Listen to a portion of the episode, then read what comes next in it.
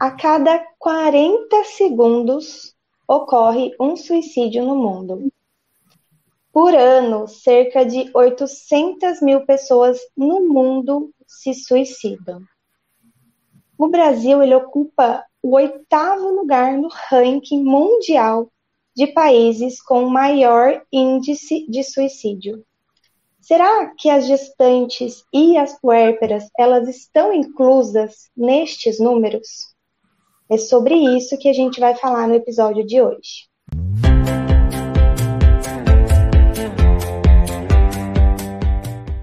Eu me chamo Sara Stephanie.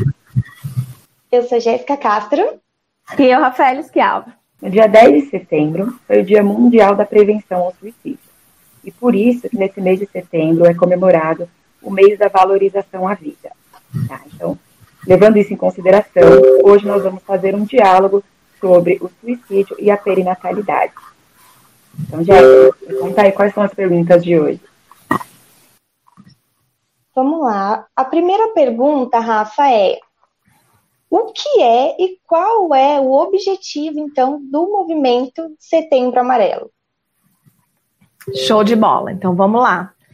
É, esse assunto é sempre um assunto tabu, né? Morte é um assunto tabu. Ah, uma pessoa tirar a própria vida é um assunto tabu, mas é um assunto que acontece. A maioria das pessoas não quer falar sobre esse assunto, né? É, a maioria das pessoas evitam tocar e isso influencia, né? Ah, naquela pessoa que, que quer tocar nesse assunto que quer falar e que precisa de ajuda e que precisa de um ombro. Então, é importante que a gente tenha um mês de valorização da vida, tá? É um número alto, né? O Brasil se coloca como com números de prevalências de, de suicídio. A gente sabe que é, homens, né, são os que mais realmente acabam efetivando do que as mulheres. E mas a gente ocupa essa posição do oitavo lugar mundial, né? É, de frequência e de prevalência desse número. Então, por isso é muito importante que a gente possa falar.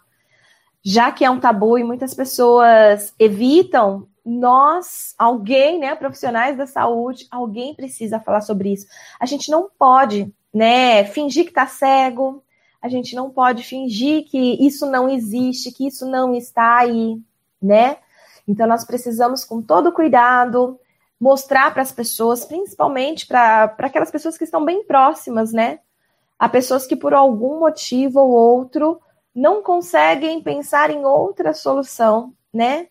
É, do que realmente o, o, o suicídio. E existem várias outras alternativas.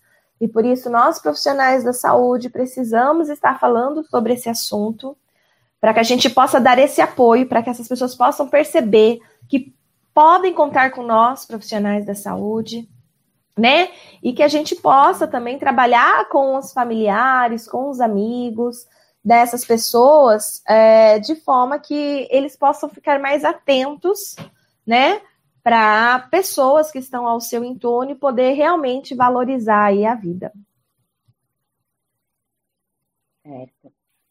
É, Rafa, por que, que é importante a gente promover um diálogo entre a valorização da vida e a perinatalidade? Porque, como a Jéssica falou logo aí no começo, né? A gente tem uma ideia, uma fantasia de que quando as mulheres estão nesse período de gestação e pós-parto, elas estão radiantes de alegria e de felicidade. E para quem me conhece, para quem já segue o Matéria Online há muito tempo, já sabe, virou até jargão, né? A frase, né, que toda gestante está plena e feliz, né? Então, é, virou até jargão já. E assim, a maioria das, das pessoas na nossa sociedade, elas têm essa fantasia, esse mito é muito forte. E se falar, né, de, de morte, de suicídio, em outras fases da, da vida já é muito difícil, já é tabu, falar né, sobre isso é, no período de gestação e pós-parto é mais tabu ainda. Porque como, né, uma mulher que está nessa fase da vida poderia pensar algo assim, né? Então é de extrema relevância e importância que uh, nós profissionais que estamos trabalhando com mulheres nessa fase da vida, que a gente fale sobre valorização da vida, sim, né? É importante demais ficarmos atentos, né, para a saúde mental dessas mulheres. Infelizmente, a prevalência uh, de transtornos mentais ao longo do ciclo vital feminino o momento de maior risco para que a mulher apresente algum transtorno mental é justamente no período chamado perinatal, que é da gravidez ao pós-parto, tá? Então imaginem vocês, o ciclo vital feminino significa da concepção até a morte, tá? Tudo isso, desde quando a pessoa é concebida, espermatozoide, óvulo, aí se torna ali um sujeitinho que vai até um dia morrer, né? Até o final da vida. E, e se for mulher, né, a gente tem três períodos potenciais de crise, tá? Para apresentar algum transtorno. Então, a gente sabe que, por exemplo, a adolescência é um período potencial de crise, né, de risco para transtornos mentais, porque está vendo mudanças hormonais, mudanças comportamentais, mudanças psicológicas, mudanças afetivas, uma série de mudanças e que podem influenciar.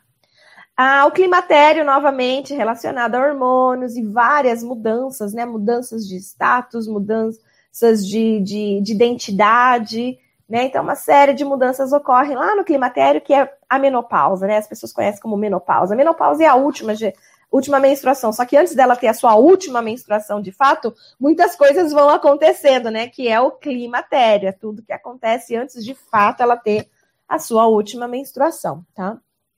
Então, lá no climatério. E o outro momento, que, para surpresa de muitas pessoas, né, é o chamado período perinatal de gestação e pós-parto.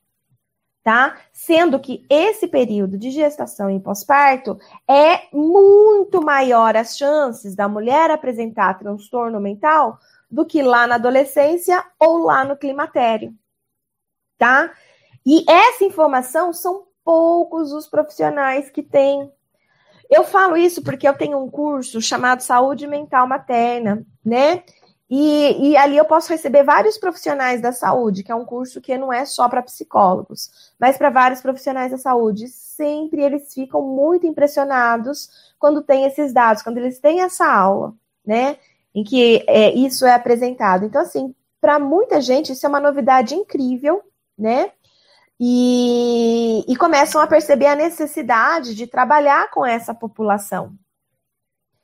E um dos fatores, né, é, que a gente sabe aí que podem levar uma mulher a ter ideação suicida nesse período perinatal é justamente os transtornos mentais, tá?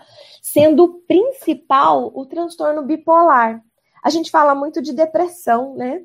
Uh, mas ela sim, ela está bem presente também nesse período de gestação, de pós-parto. Ela pode ser um desencadeador para ideação suicida, sim. Então a gente tem lá dentro dos, dos testes, né, que a gente aplica, tem sempre uma perguntinha ali, já pensou em fazer mal a si mesmo, né? Algumas coisas assim, sempre aparece isso nos nossos testes psicológicos, né? Porque realmente é um dos sintomas, então, que é tratável, portanto, tratável com medicação, com psicoterapia, uma série de coisas, né? É realmente esse tipo de, de ideação. E, e, mas quem tem o transtorno bipolar, que está muito próximo aí de uma psicose também, né? É, acabam sendo dentro dos, dos transtornos o que apresenta maior risco, tá? Então a gente tem que cuidar. Nós, psicólogos, temos que saber disso para cuidar, para zelar, né, da, da saúde dessas mulheres, tanto na gestação quanto no pós-parto. É, nós não podemos mais ficar nessa ilusão, né, nesse mundo da fantasia de que a mulher nesse período ela tá legal. Tudo bem, ela tá legal, mas a gente tem uma porcentagem alta que não está. Né? E o problema é que, é, por conta de, de, desses profissionais não terem essas informações, eles ficam sem saber o que fazer, às vezes agem até de forma negativa, né? De forma negligente mesmo. é, por conta que está lá no mito da maternidade plena e feliz. Então, é, um, é uma discussão muito importante essa que a Jéssica trouxe nessa pergunta. É, por que, que o psicólogo perinatal né, está envolvido com isso? Né? Por que, que a gente precisa falar sobre valorização da vida nesse período perinatal? É porque justamente esse é o período de maior risco para transtornos mentais, tá? Então a gente tem que ficar totalmente de olho nisso, porque ao longo de todo o ciclo vital feminino, o período perinatal é o de maior risco para transtornos mentais. São muitas mudanças de hormônios, são muitas mudanças de comportamento, é gravidez que não é planejada, né? E então, assim, a gente precisa muito aproveitar esse momento para poder investigar sobre isso, falar sobre isso, né? E oferecer tratamento, né? Psicoterapia mesmo, e às vezes até a parceria com o psiquiatra, né? Uh, dependendo aí da gravidade, como que tá essa, esse transtorno mental, é, com o psiquiatra. Seguindo aí, então, né, Rafa, o que você está falando aí, né, dos transtornos, né, que apresentam aí um risco. É... Então, fala um pouquinho pra gente o que, então, caracteriza a depressão pós-parto e a psicose, né, que você citou aí no seu discurso. Certo. A depressão pós-parto, é... algumas pessoas acham assim, que ela é uma, uma, uma depressão diferente que, que acontece na vida da pessoa, e não é, tá? Então, assim, a gente sabe que tem algumas particularidades, sim, do período perinatal que vão influenciar, que é bem diferente de outras épocas da vida, tá? Mas quando a gente vai avaliar os sintomas, tá? A gente não tem assim, tipo, como se fosse, olha, isso aqui é uma depressão, né?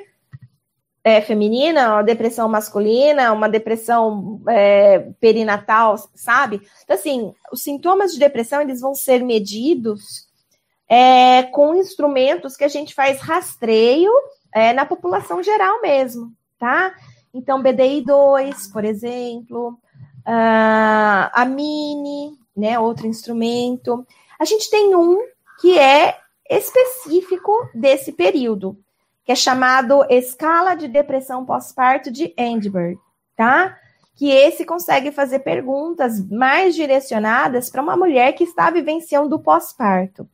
Entretanto, a depressão pós-parto ainda, né, ninguém separou ela dos outros, né, transtornos, assim, olha, ela tem essa especificidade, né, isso que caracteriza ela de diferente de uma depressão de outra fase da vida, né? Então, a gente continua utilizando esses mesmos instrumentos para a população geral, fazendo uma avaliação aí diferenciada. Hum, e assim, ó, ah, nesse período do pós-parto, como há uma, uma mudança muito forte de comportamento, de pensamento, de hormônios, né? Então, cai hormônio, sobe hormônios, fica aquela loucura, né? Então, é um momento mais suscetível, organicamente, digamos assim, para a mulher apresentar transtornos mentais, tá? Incluindo a depressão. E digamos assim, que há aproximadamente há 10 anos atrás, as pessoas focavam em fazer essas avaliações só no pós-parto por conta disso, porque ficava mais visível também. Só que de, de 10 anos para cá, as pessoas começaram a perceber que a depressão ela não estava só presente no período pós-parto, mas que ela também estava presente na gestação. Pesquisas, então, de 10 anos para cá, começaram a, a, verificar isso. Nossa, mas o número de mulheres com depressão na gestação é alto, é muito alto. E depois começaram a ver isso, começaram a fazer essa associação, estudos longitudinais, né? Fazendo essa associação com o pós-parto. Então, a mesma mulher, desde a gestação, era avaliada até o pós-parto e conseguiram perceber que a maioria, então, das mulheres já estavam apresentando desde a gestação, tá? Que a gente vai chamar de alterações emocionais significativas, por quê? Esses instrumentos que a gente usa em pesquisa, como é, são populações grandes, como em pesquisa a gente avalia mil, né, 2.000, 500, 900. Não dá para a gente fazer clínica com essas pessoas. Não dá para eu sentar enquanto pesquisador, avaliar a depressão dela e fazer clínica para saber coisas clínicas, percebe? Aí a gente faz estudos de caso com três pessoas, cinco pessoas, é diferente. Então, para a gente poder fazer, de fato, pesquisas com populações grandes, a gente só aplica o instrumento. Dessa forma, não tem como a gente garantir que aquele instrumento está dando diagnóstico de transtorno mental, percebe? Então, se eu aplico a, a, a, o BDI, né, que é o inventário de depressão de Beck, se eu aplico uh, o, a escala de depressão pós-parto de Edinburgh, eu estou fazendo apenas uma triagem, tá? E eu só posso dizer que aquela pessoa está apresentando sintomas de depressão. Eu não posso afirmar que ela está apresentando depressão. Eu não posso afirmar isso. Porque eu não fiz nenhuma avaliação clínica específica, eu só apliquei um instrumento. Tá bom? Somente uma avaliação clínica mesmo é que vai dar para gente né, uma, uma ideia se realmente aquela pessoa está apresentando transtorno de depressão. Então é importante a gente saber isso também, tá? Que a gente tem aí, às vezes, prevalências altas, mas eu, é de sintomas de mulheres com depressão, mas não com transtorno de depressão. Mas é claro que boa parte dessas mulheres, depois com uma avaliação mais refinada, vão estar apresentando transtorno de depressão depressivo, tá? O fato é que hoje, como a gente já sabe, que esses sintomas de depressão, eles já estão presentes desde a gestação, a gente hoje não fala mais em depressão gestacional ou depressão pós-parto. Hoje o termo é depressão perinatal, tá? A gente fala perinatal, porque já é sabido que aquela mulher que apresenta depressão no pós-parto há uma alta probabilidade dela já ter apresentado sintomas desde a gestação, tá? Então, aí a gente tem é, a depressão é, desde níveis mais leves, digamos assim, né? Pontuações, scores mais leves, moderado e grave, tá? Quando a gente percebe que está no leve, no leve, geralmente, você consegue fazer um trabalho só de psicoterapia, não vai precisar de intervenção medicamentosa, tá? Você consegue fazer um trabalho com psicoterapia nesses casos. Uh, entretanto, né, a gente fica de olho, de moderado, a gente tem que ter uma certa percepção, um certo traquejo, uma certa confiança em você mesmo enquanto profissional, para poder, né, fazer aí uma avaliação se no moderado você realmente vai precisar é, ter um auxílio de uma medicação também, né? Então, aí, é claro, é o psiquiatra que vai dar, não nós psicólogos, tá? Mas aí, de, acordo com a avaliação, né? Se você está muito inseguro, manda direto logo para o psiquiatra e tal. Agora, dependendo da pessoa, né, que ela já tem mais traquejo e tudo mais, já consegue, ela, ela consegue identificar se aquele moderado ele está mais para realmente precisar de uma medicação ou não, porque na gestação é, é, toda, medicação, toda medicação é um teratógeno, né? Todas as medicações elas vão influenciar aí no organismo dessa mulher, podendo afetar o desenvolvimento fetal. Por isso, tá? Que a gente tem que fazer nessa ponderação aí. Uh, e uh, quando está grave, né, de moderado para grave, é, não tem, não tem outra, outra alternativa. Tem que ter medicação, sim, tem que ter o acompanhamento do, do psiquiatra, sim, né, de psicoterapia. E na maioria do, dos, dos, dos instrumentos tem a perguntinha crucial. Já pensou em fazer mal a si mesmo? Né? E aí a intensidade. Então, assim, a gente sempre tem que ficar de olho quando a gente vai aplicar esses instrumentos, principalmente nessa questão. Tá? Essa questão é muito importante. Porque está indicando que ela está tendo ideações suicidas. Tá? Isso é um indicativo. Então, assim, a gente precisa, inclusive, fazer parceria com esse psiquiatra, né? Lembrando que tem que ter sigilo na profissão, né? Mas uma certa parceria é importante aí nesses casos, tá? Então, uh, é necessário a gente ficar de olho, principalmente, né? em casos de depressão de moderada para grave e grave, tá? Porque pode, pode vir essas mulheres apresentarem ideação suicida, sim. A gente tinha um instrumento do Beck mesmo, que era de ideação suicida, mas em 2018 foi retirado o seu uso no Conselho Federal de Psicologia pela SATEPS, tá? Então retiraram vários instrumentos, inclusive em 2018, que, que eu costumava utilizar, né? Eu usava um monte, o ISSL, o próprio BAI, né, do Beck também, que é para medir ansiedade. Então foram retirados, ficou mesmo só o BDI, né, 2, que é o inventário de depressão de Beck 2, e o de ideação suicida não tem mais. Eu não sei agora se a gente tem algum outro instrumento para poder medir e avaliar a ideação suicida, teria que entrar lá para ver, tá? Quem trabalha aí com, com a população de fato, né? Então precisava dar uma olhadinha. Mas foi retirado e ele era interessante porque a gente podia aplicar, né, o, o BDI, né, que é o de depressão, e depois o de ideação suicida também, né? Que aí dava uma, uma base maior, né, para a nossa avaliação psicológica aí da, da situação.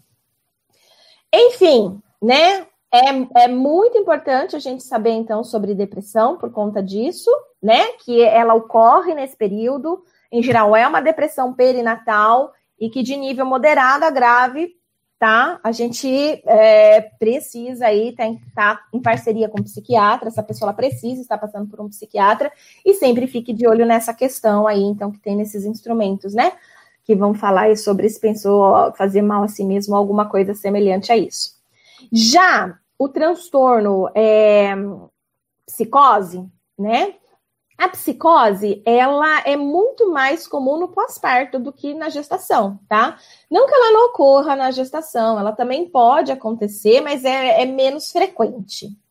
E a psicose é um transtorno do puerpério muito raro. É, a cada mil partos, né? A cada mil mulheres que parem, parturientes, né? Que o bebê nasce, de uma a duas vão apresentar psicose no pós-parto, tá? Então, a cada mil, uma ou duas vão apresentar psicose no pós-parto. É um número bem menor, mas esse é um transtorno também que nos preocupa, né? Em geral, essa mulher ela, ela cinde com a realidade, ou seja, ela perde noção do, de, do que é permitido, do que não é permitido, do que é real, do que é fantasia ela vê coisas, ela ouve coisas, né? E que de fato ninguém mais consegue ver ou ouvir, só ela, tá certo? Então aí e a psicose ela acontece bem no comecinho do pós-parto, então a gente assim, não sabemos ao certo até hoje o que que causa psicose puerperal. Não tem assim, olha, isso causa. Mas a gente sabe de alguns fatores de risco. Por exemplo, essa mulher ela ter transtorno bipolar, aumenta muito as chances dela apresentar uma psicose pós-parto, tá? E se ela apresentou uh, algum episódio psicótico em alguma fase da sua vida anterior, aumentam as chances também. Se ela já tá, se ela tá numa segunda gravidez e na primeira ela apresentou psicose, na segunda aumentam as chances dela apresentar de novo, tá? É um grave transtorno, exatamente porque a pessoa ela perde a noção da realidade, ela cinde com a realidade. Às vezes ela não sabe quem ela é, às vezes ela não sabe nem que teve bebê, né? Às vezes ela, ela mata o bebê, a gente chama de infanticídio, tá? Quando essa mulher mata o seu bebê aí por estado puerperal, né? Infanticídio. Mas ela, às vezes, ela faz isso por amor ao bebê, no sentido de ela tá tendo uma alucinação de que ela precisa salvar o bebê dela. E a melhor forma dela salvar, a, a forma me, menos pior, né? Seria a própria morte do, do bebê, porque se o bebê ficar vivo, né, vai acontecer algo pior, tá certo? Para essa criança. Então, assim, é grave a psicose, né? Então a gente tem que ficar com certo cuidado, tem que realmente ser medicado. Em alguns casos, ela vai precisar ser internada, né? Mas quem vai fazer tudo isso é o psiquiatra, não somos nós, tá bom? Então, a psicose pode também levar a mulher ao suicídio, né? Porque às vezes ela pode ter algum tipo de alucinação, se jogar de uma janela, alguma coisa assim, colocar fogo no seu próprio corpo, tá? São várias é, alucinações que essa mulher pode ter colocando em risco a sua vida, sim, tá? Então, são dois transtornos aí importantes, né? Que a gente deve ficar de olho, porque isso pode aumentar. O Rafa, você estava falando aí um pouco dos níveis da depressão, né? Qual que é o caminho que, que percorre da depressão para o suicídio? Olha, é a gravidade da doença, né? Então, a pessoa, quando ela tem depressão, nem sempre ela tem ideação suicida, tá? Não, não é um sintoma da depressão a ideação suicida, não é. Ah, mas dependendo da gravidade, da duração, né, que essa pessoa, do, do, das coisas que ela, ela acredita que está enfrentando como problemas, tá? Isso tudo pode influenciar em ideações suicida. Por isso, nós profissionais precisamos sempre estar atentos, acolhendo, mostrando para essas pessoas, né, que há tratamento, que há medicação, que há psicoterapia, que há apoio social, que há, há outras soluções, tá? É, algumas pessoas falam assim: ah, quem quer suicidar não avisa, não. Avisa sim. A maioria das pessoas, antes de fato de, de cometer né, a, a ação, elas avisam. Então, se você é profissional da saúde, você tem que ficar atento, não fica com essa crença, né? Isso é um pedido de ajuda né? E a gente precisa ajudar, a gente precisa acolher. Essa pessoa está dizendo assim: olha, não vejo a situação, mas eu estou te pedindo ajuda, porque eu não quero fazer isso. Percebe? Então é aí que vem a nossa ajuda. Então a gente precisa estar atento para poder ajudar essas pessoas, com certeza. Rafa, falando um pouquinho ainda de depressão pós-parto, é, você pode comentar um pouquinho quais são os impactos, então, desse transtorno, né, é, na vida da mãe e do bebê? Olha, os transtornos todos, eles podem trazer uma série de prejuízos para a relação mãe-bebê, né? Para a mulher, é, os transtornos vão ser, de, né, como para qualquer outra pessoa, vai impedir o dia a dia, né? Então você sempre vai vai estar tá no sentido de, ai meu Deus, minha vida era para ser assim, mas está assado, dependendo do transtorno. E, e para a relação mãe-bebê, isso é um complicador, né? Durante a gestação, por exemplo, esses tipos de transtornos podem levar a nascimento baixo peso, nascimento prematuro. A criança pode começar a apresentar é, comportamentos, né, é, mais difíceis após o nascimento a criança ela fica mais vulnerável para apresentar alterações emocionais significativas e até transtornos mentais ao longo da sua vida, tá? É, então já existem várias pesquisas aí que longitudinais, né, que a gente vê, olha, quando era um feto e a mãe tinha algum transtorno, e como que está esse sujeito hoje? Então a gente tem uma alta prevalência de, de sujeitos com transtornos mentais anos depois quando comparado àqueles fetos que as mães não tinham transtornos mentais, sabe? Então você pega, né, e compara quem tinha, quem não tinha, idade depois, vai lá no futuro e vê. Então, assim, o número de sujeitos que tinham aí, é, nesse período perinatal de gestação e pós-parto, é, essa, essas mães e pais, pais também, tá? Fazem parte também dessas, dessas pesquisas, aumentam as chances de ter transtornos mentais também, tá? Então, por isso é importante muito esse cuidado, né, com essas pessoas é, desde o início da vida, né? Do início do início mesmo, né? Então, antes mesmo dessa pessoa nascer, a gente já pode estar cuidando dela, cuidando da saúde mental, né? Desses pais.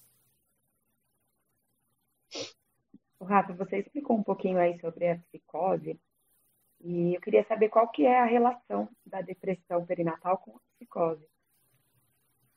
Olha, não, não tem necessariamente uma relação, tá? É, a depressão perinatal, é, dependendo da gravidade, pode ter comorbidade psicótica, tá? Então, assim, não é necessariamente assim, olha, quem tem depressão grave vai ter psicose. Não, podem existir episódios de psicose por conta de uma de uma depressão, tá? Mas não, não, não existe assim uma linha tipo a pessoa tem isso, né? Se ela tem depressão, ela vai ter psicose. Não. Alguém que teve uma gestação super tranquila, né? Pode no pós-parto, por conta dos hormônios, né? E outras coisas, né?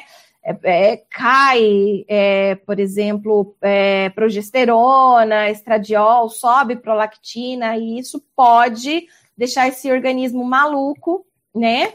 E em, alguma, em algumas pessoas com maior fator de risco, aí, vulnerabilidade, histórico de transtorno mental na família, essas coisas todas, podem influenciar para que surja a psicose pós-parto. Mas não que alguém que tenha, por exemplo, depressão gestacional vai ter psicose pós-parto, tá bom? Ok. Rafa, e quais são as estatísticas de suicídio materno no Brasil? Olha, é bem controverso. Os artigos científicos, eles não entraram num acordo, não, tá? Então, a gente tem artigos científicos que mostra, por exemplo, eu até anotei aqui, é, a cada 100 mil nascidos vivos, né?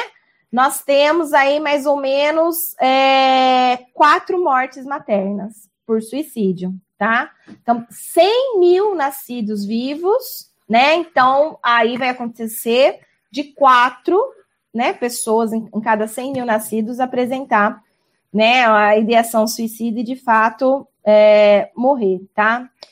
É, a prevalência entre gestantes que sofrem violência doméstica de ideação suicida é de 7,8%. Isso é importante a gente falar, é, que, que, esse é um dos fatores que a gente tem que ficar de olho enquanto profissionais da saúde, tá? Mulheres que sofrem violência doméstica, né? Elas podem aí ter ideação suicida por conta delas viverem naquela situação e muitas vezes terem a crença que não tem o que fazer. Então, nós podemos estar de olho, atentos, para a gente poder ajudar essa, essa, essas mulheres a pensar em soluções que ela possa realmente, de fato, fazer, né? Ter uma ação e, e, e aí poder se livrar, né? Dessa violência doméstica, desse parceiro, o que for, né? E ter uma outra vida, uma vida mais plena, uma, uma, uma vida melhor, tá certo? Então, é evitável, é completamente evitável. Então, se você atende aí na clínica, na unidade básica de saúde, mulheres né, no período de gestação, no período de pós-parto, que sofrem violência, né, doméstica, fica de olho, né? Faça uma investigação, isso é importante, tá? Então, 7,8%. E aí a gente vai ter, dentre as gestantes, tem artigo que fala 6%, artigo que fala 8% e artigo que fala 13%. Então, vai de 6% até 13%. Então, a gente não consegue, eu não, não tem como falar assim, olha, é, a prevalência é essa, não tem. Então, depende muito da, da população que você está investigando, da região do Brasil que você está investigando, sabe? Então, depende muito disso. Ah, então, em mulheres que sofrem violência doméstica, aumentem seis vezes as chances, né, de risco, então, para pensamentos suicidas.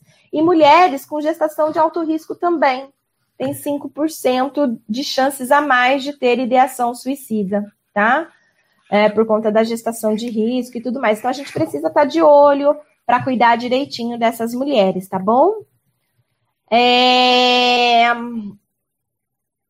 A prevalência é essa. Agora, no pós-parto, a prevalência também não, não chega a um consenso, né? Então, tem artigos que mostram que é 4%, tem artigos que mostram 11%, tá? Então também não chega a um acordo aí.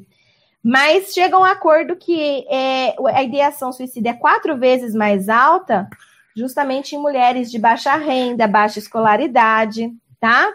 E 17 vezes maior com mulheres com algum transtorno mental.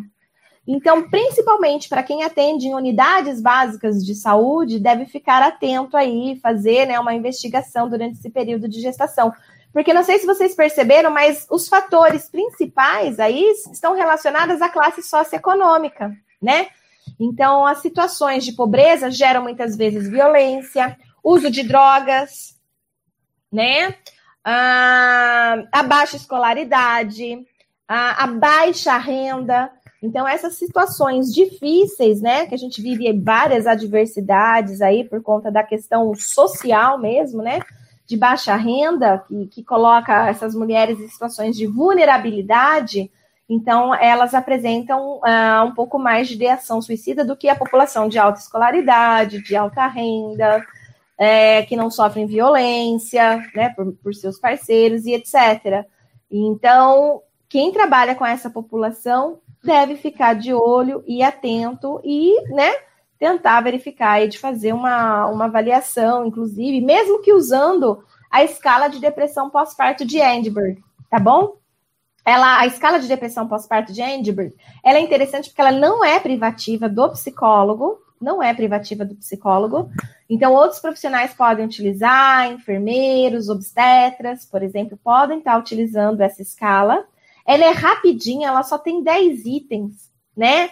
E cada item a pessoa tem até três possibilidades de resposta, tá? E quando a pessoa, então, responde acima de 10 pontos, dá que, essa, que ela está que ela tá com sintomas de depressão. Algumas pessoas, para poder medir uma depressão mais severa, dependendo da população, eles acabam colocando 12, né? Então, pontuação acima de 12. Então, vai depender muito aí do, do, do profissional que está avaliando a gente pode utilizar ela nesses casos, tá na dúvida, né? Um, é um instrumento barato, né? Não é privativo do psicólogo, é fácil de aplicar. Você tem acesso fácil na internet, entende fácil como que aplica. E ele faz esse rastreio, lembrando que ele não dá diagnóstico de transtorno de depressão, tá bom? Ele não dá diagnóstico, ele mostra, ele faz um rastreio a respeito né, desses sintomas.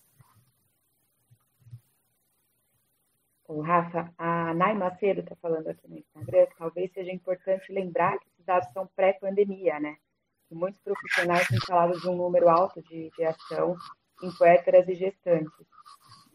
É importante lembrar isso, que essas pesquisas foram feitas. Importante lembrar, verdade, isso mesmo, né? Nesse momento de pandemia, isolamento social, uh, mu muita situação de perda de emprego, né? de incertezas, de violência, porque muitos ficaram em casa, né, tendo que fazer home office, ou perderam o emprego mesmo tiveram que ficar dentro de casa. O número de violência doméstica aumentou, número de gestação aumentou, né? E o número de ideação aumentou, né? Exatamente por conta de todo esse contexto, que a gente já, já tinha esse recorte, isso antes de pandemia, mas agora, quando a gente tem dentro da pandemia tudo isso acontecendo de forma é, proporcionalmente maior, né? Então aumentam também esses casos. Sim, perfeito, bem lembrado.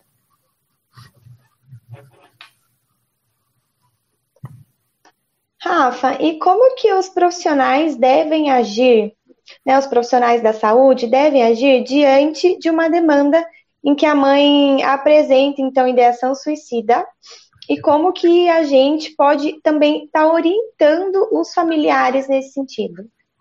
Certo, uma ótima pergunta, né?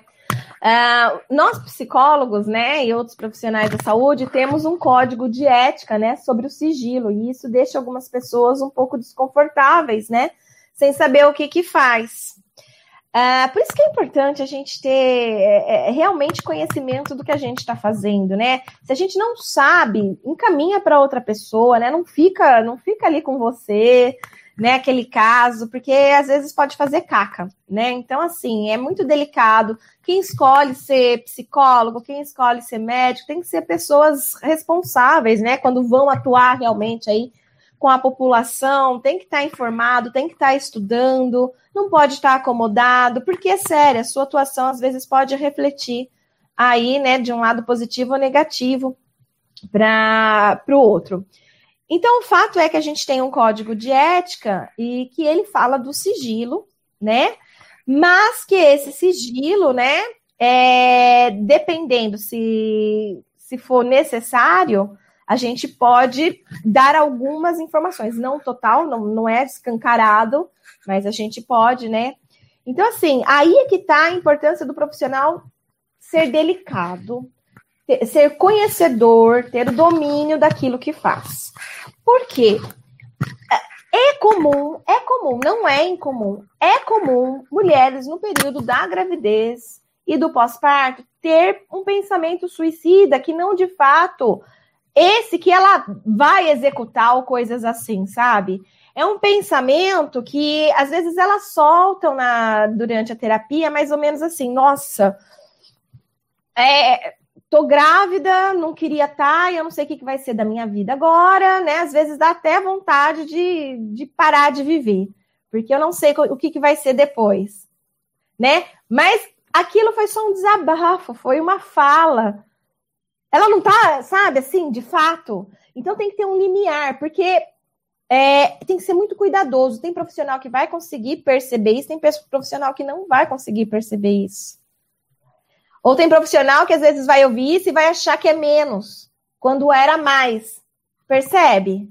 A importância do profissional estar tá bem preparado, do profissional ser responsável, né? Dele ter dados, informações, ser, ser, ser um profissional de verdade, porque o limiar é muito tênue e não tem como ninguém ensinar, porque cada caso é um caso. Só aquele profissional naquela relação, conhecendo aquele caso, conhecendo aquela pessoa, conhecendo aquela personalidade, aquela identidade, aquela história, é que vai conseguir avaliar, tá? Quando há uma fala dessa, por exemplo, que é muito comum. Tá bom? Então, o que, que acontece, né? É, a gente deve é, ter outros profissionais, ter uma equipe, né? É, multidisciplinar, muitas vezes, porque outros profissionais podem perceber coisas, né, e levar para as reuniões, e que isso vai ajudar você também ali, né, na, na sua, no seu psicodiagnóstico, inclusive. É, outra coisa importante, né, nesses casos, é a gente estar tá sempre documentando tudo, tudo, todo, todo atendimento a gente documenta, né? Porque às vezes a pessoa não fala nada mesmo, às vezes ela sente vergonha, medo e tal, e não fala nada, né? E a gente precisa se resguardar também. Então, assim, a documentação é extremamente importante. E quando for necessário, de fato, você percebe que é o momento, você vai falar para o seu cliente, para sua paciente: olha, eu vou precisar chamar alguém da sua família para conversar não tem, não tem outra possibilidade. Você está precisando de ajuda para além daqui da psicoterapia. Você precisa também, né? E, e eu preciso conversar com essa pessoa, porque do jeito que você está me contando, eu percebo que não. Eu preciso contar, né? Eu não vou falar o que você faz aqui, o que você fala aqui, mas eu vou fazer um certo tipo de orientação. Vai ser assim, vai ser assado. Mas isso não pode ficar só entre eu e você e o psiquiatra, né? Eu, eu preciso também estar tá dando algumas orientações da importância da, da sua família, dos seus amigos e tal, né? Também estarem dando. E isso não significa que eu vou chegar para a família e falar: olha, ela, ela vai suicidar, ela está pensando. Eu não, não preciso quebrar esse sigilo, tá? Eu posso, com muita assertividade, com muita habilidade, conversar com aquele familiar, né, a respeito de orientações de, né, de como ele pode conduzir de forma diferente os comportamentos dele ali, com a, com a pessoa e tudo mais, percebe, gente? É um limiar muito, muito fininho, assim, a gente tem que ter muito essa habilidade, esse cuidado. Então, ah, tem casos que a gente vai sentir essa necessidade de falar, e a gente no contrato, né, no contrato mesmo, quando a gente faz lá o contrato, né, o, a entrevista inicial e tudo mais, a gente coloca lá, inclusive, para a pessoa assinar assim: terei que quebrar o sigilo se a situação for a seguinte: você colocar em risco a sua própria vida ou é, você colocar em, em risco a vida de outro, por exemplo, tá? Isso resguardo profissional também, tá? A pessoa assina ali. E, claro, é, é, é optativo também, é optativo para nós, né, psicólogos, por exemplo, eu não sei para outras profissões, mas provavelmente também, é optativo, tá, a quebra do sigilo ou não nesses casos, né, de, de maior é, necessidade da gente ter que fazer algo, tá, intervir, tá bom? Mas o importante é você ter informações. Então, se a gente está falando de psicologia perinatal, né, de mulheres grávidas e no pós-parto, para você poder fazer esse tipo de avaliação, né? É importante que você conheça de psicologia perinatal, que você conheça sobre, né, essas situações todas que estão envolvidas aí, para você ter uma noção até do que pode ser algo é, mais leve, mais grave, mais moderado, como falar, por que falar. Isso vai ajudar bastante aí na sua avaliação, na condução da, né, da sua conduta enquanto profissional mesmo tá? Então, é, um, é uma parte delicada, mas importante da gente saber, tá? Que podemos, sim, em alguns casos, é, mas deve ser bem avaliado, bem analisado se realmente vai valer a pena né, essa quebra de sigilo e sempre de comum acordo com, com o cliente. Eu não, eu não, da noite para o dia eu não ligo para alguém e falo, né? Eu, eu tenho que avisar o cliente, eu vou falar, vai acontecer isso e e não posso ficar só comigo essa informação e tal. Então tem que ter um comum acordo aí com o cliente. Ô, Rafa, você foi falando, né? É, eu me lembrei de um, de um dado que eu, eu acho que eu li em algum artigo, não me lembro qual. Mas, é bom, essa pergunta, né, ela foi mais direcionada a uma ideação, né, a, a questão da ideação do suicídio, os pensamentos, enfim. Mas é, eu fiquei pensando, né, quando de fato acontece, né, o suicídio de fato, é, fico pensando nos, nos efeitos disso nessa família, né? Então, é, é esse dado que eu, que eu li é, dizia assim que para cada um suicídio, né, para cada suicídio, é, os efeitos disso, né, esse suicídio ele acaba afetando cerca de mais ou menos seis pessoas ao entorno desse, desse ente, né, que, que né, é, cometeu suicídio. E, e, isso é uma questão muito delicada também, que acaba permeando, né, é, a questão do suicídio também, que, que é o impacto disso nesses familiares, né, qual a, o índice também de, eu fico pensando, né, se há pesquisas nesse sentido, se há alguma prevalência, algum índice também de um luto, por exemplo, patológico, ou um risco de luto patológico ainda maior em relação né, aos familiares por perda de, de parentes né, é, por suicídio.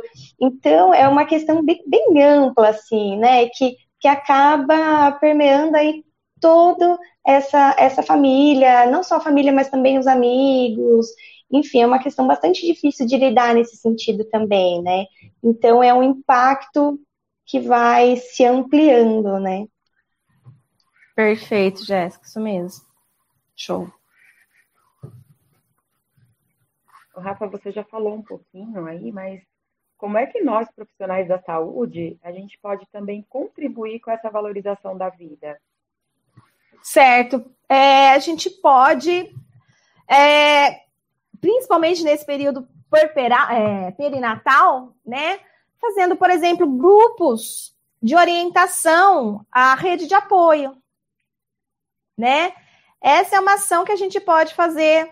Então, assim, muitos de nós, né, acabamos pensando assim, ah, psicologia perinatal, vou trabalhar só com a gestante. Não! A gente pode trabalhar com essa rede de apoio, levando informação para essa rede de apoio, né?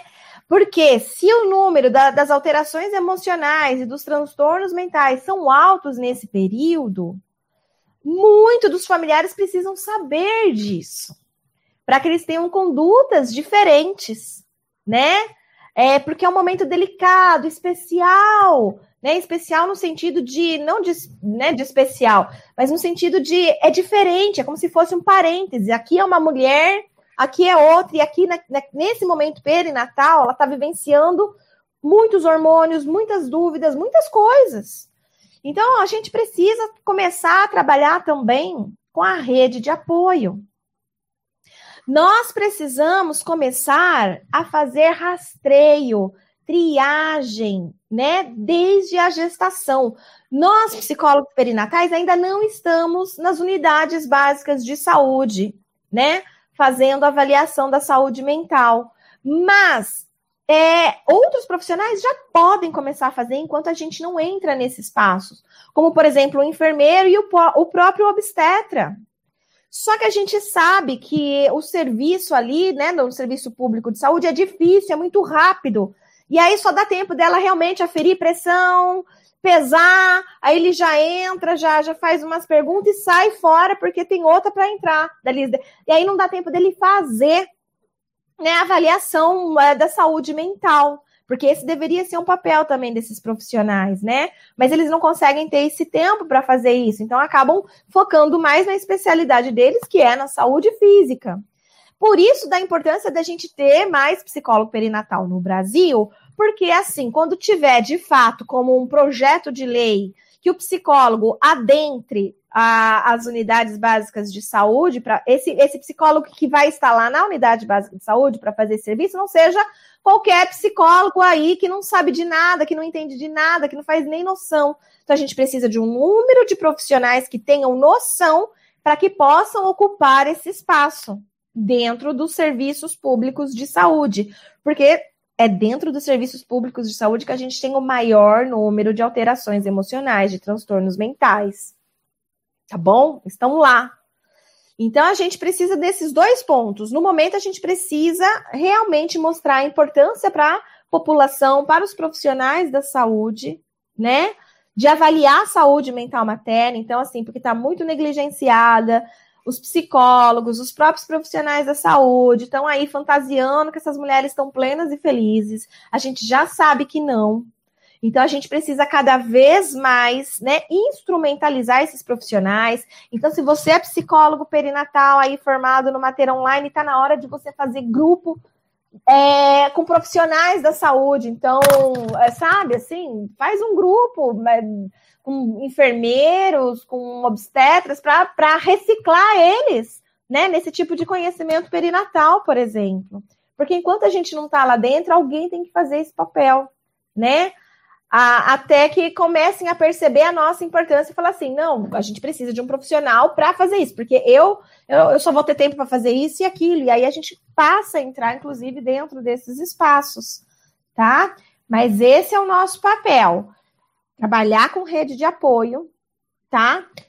Trabalhar com essas mulheres nesse período também, fazendo avaliação da saúde delas, indicando psicoterapia, grupal, individual, que for, e trabalhando também para que é, é, essas avaliações possam começar a ocorrer é, nos serviços públicos de saúde. Rafa, apareceu uma pergunta aqui no Instagram. Eu acredito que seja até referente à pergunta anterior, né? Que estava falando um pouco da atuação né, do psicólogo, do profissional da saúde nesse contexto. É a Ana Carolina, ela diz o seguinte: é, mais precisa acontecer essa conversa junto com o paciente? Conversa? Qual conversa?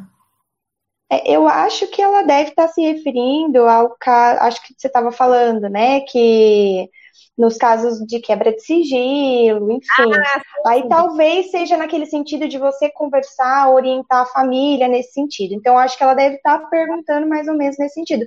Se essa conversa né, tem que acontecer junto com o paciente. É. Ele tem que saber. Ele tem que saber que você vai falar sobre isso com outra pessoa.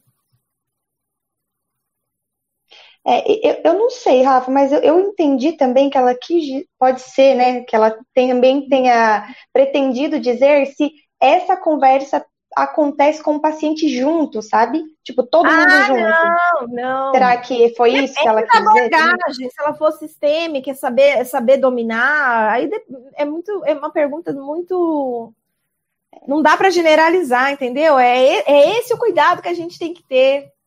Você é o profissional, é você quem vai ter que fazer essa avaliação, não sou eu que vou fazer essa avaliação para você. Porque eu não sei quem é o seu cliente, eu não sei a história, a personalidade, nem dele, nem da família, eu não sei nada, não sei você enquanto você é profissional. Quem vai saber responder isso é você. É você, profissional, de acordo com a sua abordagem, de acordo com a sua especialidade, é, de acordo com a sua é, manejo, competência, uma série de coisas. Então, quem vai saber dar essa resposta é você. Eu não tenho como dar essa resposta, é, porque não, não tem como generalizar isso. Vai tudo depender da história, da, do sujeito, entendeu? São muitas as variáveis. Por isso, o psicólogo ele tem que estar tá né, atento, centrado, levar, levantar todos os prós, levantar todos os contras, né, estar realmente munido de, de empoderamento profissional para poder tomar a ação certa, a decisão certa.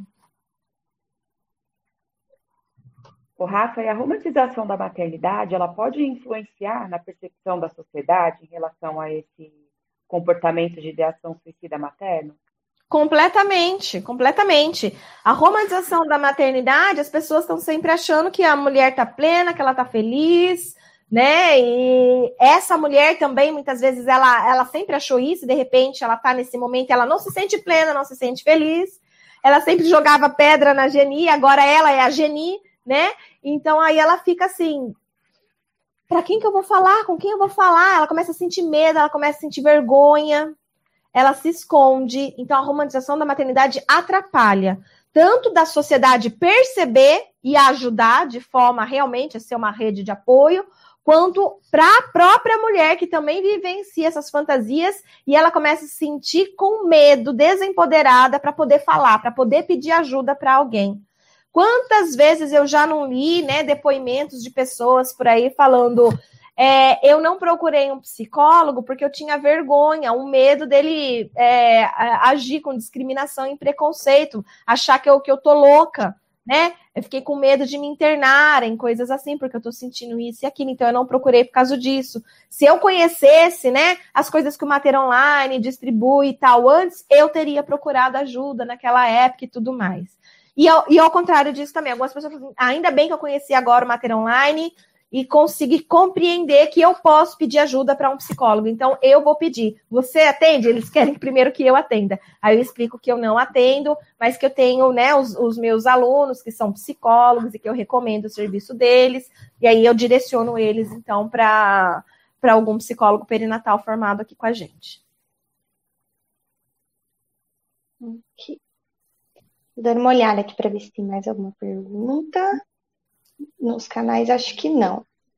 É, Rafa, então, para a gente finalizar, é, a gente escuta muito, né, muitas frases assim nesse período né, de setembro amarelo, de busque ajuda. Mas aí, às vezes, eu, eu vejo né, que isso é muito acaba sendo assim uma, uma, uma tentativa muito fragmentada e às vezes sem sucesso. Porque quando você fala busque ajuda, mas você não dá um direcionamento que a pessoa precisa, isso acaba às vezes sendo em vão ou não surtindo aquele efeito que você deseja com aquela frase busque ajuda. Né? Então, assim, é, aonde a gente pode buscar ajuda, aonde essas pessoas podem buscar ajuda, onde a gente pode orientá-las, né, a buscar, então, esse tipo de ajuda, porque eu acho que a gente tem que dar esse direcionamento, porque acho que quando a gente diga, diz busque ajuda, mas não diz como fazer, onde tem que ir, enfim, como fazer isso, né? Às vezes pode acabar gerando uma angústia ainda maior naquela pessoa, né? Uhum. De saber que ela precisa, que as pessoas dizem que ela precisa, mas ela não sabe o que fazer com aquela informação também. Né? Então, aonde buscar ajuda? Bom, Primeiro, você pode pedir para pessoas próximas mesmo contar, falar, né, para aquela que você confia, certo? E se essa pessoa começar a falar assim, ah, não, falta Deus no seu coração, qualquer coisa, não é essa pessoa, pula para o próximo passo, e aí você vai procurar uma unidade básica de saúde com algum profissional ali, você vai conversar e eles vão te encaminhar, te orientar, tudo bonitinho na unidade básica de saúde, tá? Ah, se você tem condições financeiras, você pode ir direto num psiquiatra, tá? Marca um psiquiatra, vá direto no psiquiatra. Se você não tem condições, né, tal, vai, vai buscar no, na unidade básica de saúde. E a forma mais fácil também, que, que antes de, né, mais tranquila, você discar 188, que é a CVV. Então, você liga 188 também. Então, existem essas, essas formas aí, né, para você é, conseguir essa ajuda. Então é isso, pessoal. Até a semana que vem. E esperamos vocês por aqui. Tchau, tchau. Tchau. Tchau, tchau.